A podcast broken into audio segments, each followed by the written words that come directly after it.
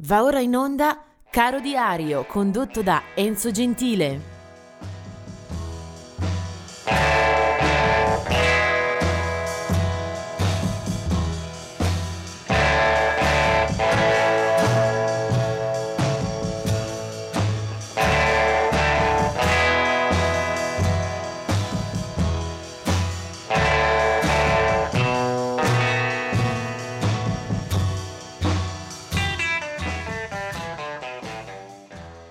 Ed eccoci al 13 marzo con eh, un eh, solo lutto da ricordare, in genere una pagina tra le più smilze di questo caro diario che è iniziato eh, lo scorso aprile, quindi si avvicina a compiere un anno.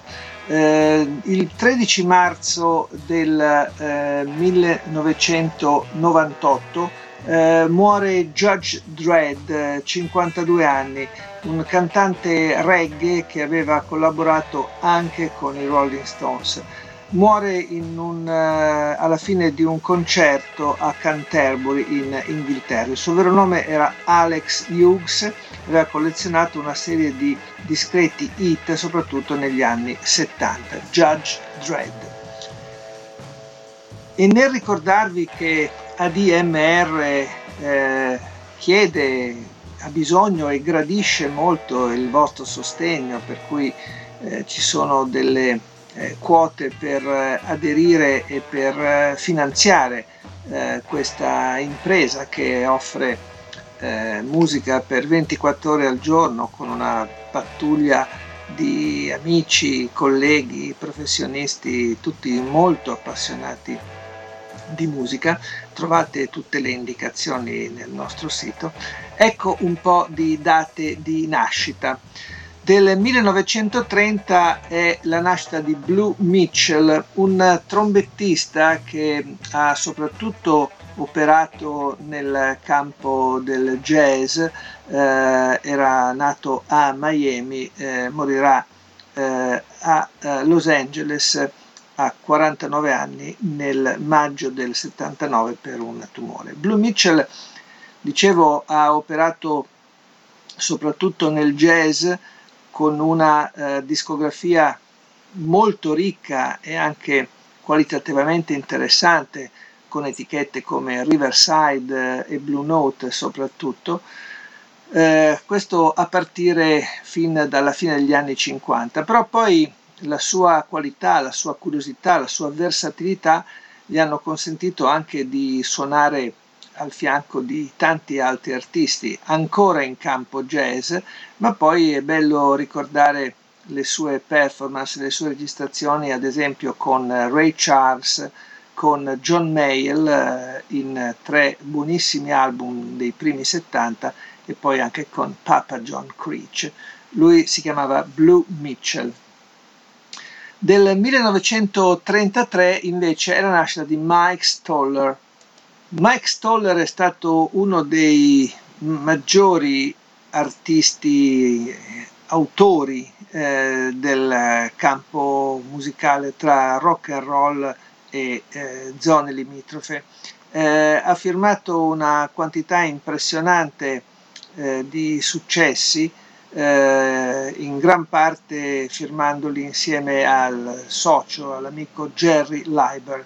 Eh, alcuni pezzi che sicuramente eh, avete ascoltato in più versioni, da Hound Dog a Jailhouse Rock, eh, che furono portate al successo eh, da Elvis Presley, a brani come eh, Kansas City, On Broadway, e Spanish Harlem, insomma eh, c'è tantissimo materiale che eh, Mike Stoller ha firmato, 1933.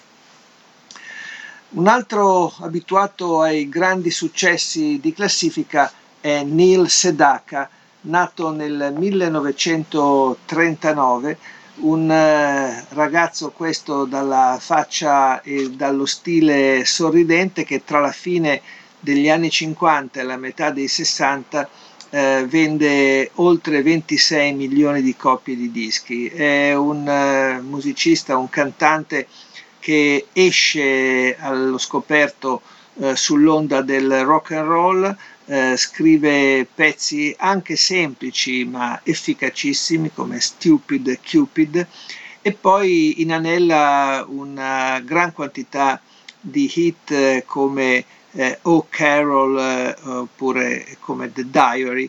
Eh, saranno una serie di pezzi che vanno in testa alle classifiche internazionali.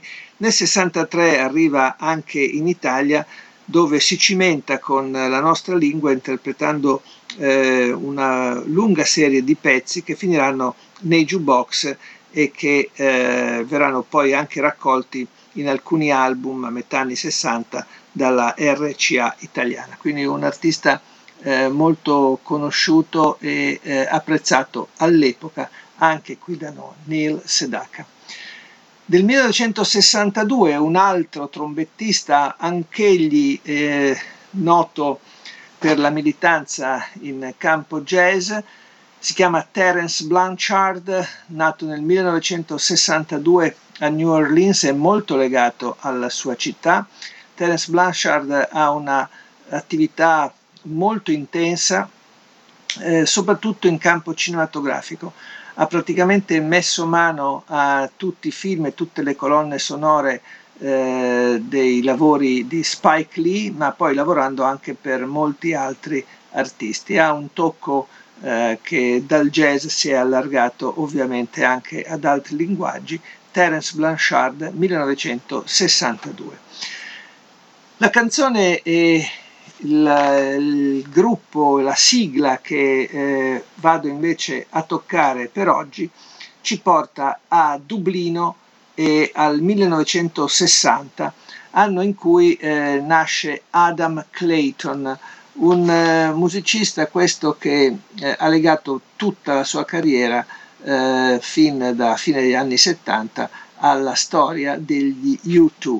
Siamo quindi in eh, Irlanda con eh, una delle band più famose al mondo, eh, più applaudite, eh, più ricercate e anche più discusse. Eh, ci sono stati album sicuramente di alto livello, altri cui forse si sono un pochino eh, notate frenate, eh, qualche rallentamento nella creatività, in assoluto comunque dalla eh, fine degli anni 70, quando si costituiscono eh, a oggi, eh, gli due mantengono una linea di volo eh, più che eh, apprezzata un po' a tutte le latitudini. Eh, Adam Clayton con i suoi tre amici Bono, The Edge e il batterista Larry Mullen Jr. Eh, ha conservato ancora una quadratura e un profilo molto solidi. Eh, YouTube comunque fanno notizia, comunque raccontano eh, storie che eh, il mondo della musica a livello mondiale eh, vuole eh, conservare, ne vuole tener conto. Eh, tra tanti pezzi che avrei potuto scegliere, eh, non vado proprio agli inizi, non vado ai classici di Unforgettable Fire o Joshua Tree, eh, non vado su album che comunque hanno raccontato di alcune innovazioni come Actum Baby o Zuropa, arrivo invece al 2000 perché c'è una canzone che forse non è la più importante della loro storia, ma che segna come una svolta, entriamo in un nuovo secolo, in un nuovo millennio.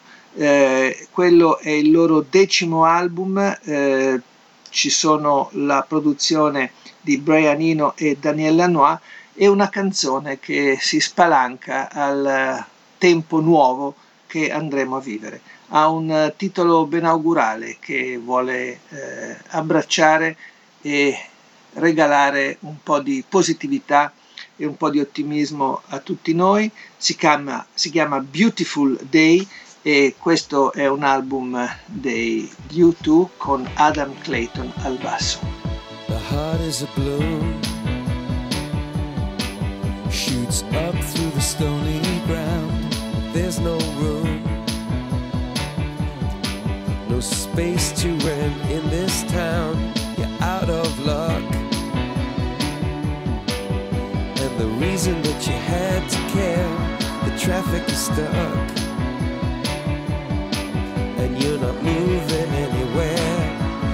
Thought you found a friend to take you out of this place. Someone you can lend a hand in return for grace. A beautiful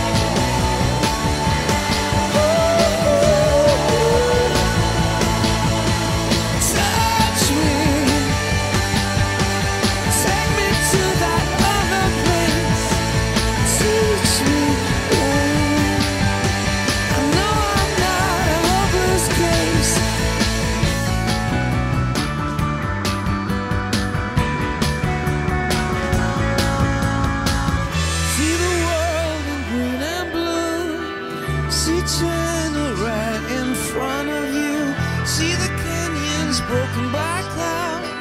See the tuna fleets clearing the sea out. See the bedouin fires at night. See the oil fields at first light. And see the bird with a leaf in her mouth. After the flood, all the colors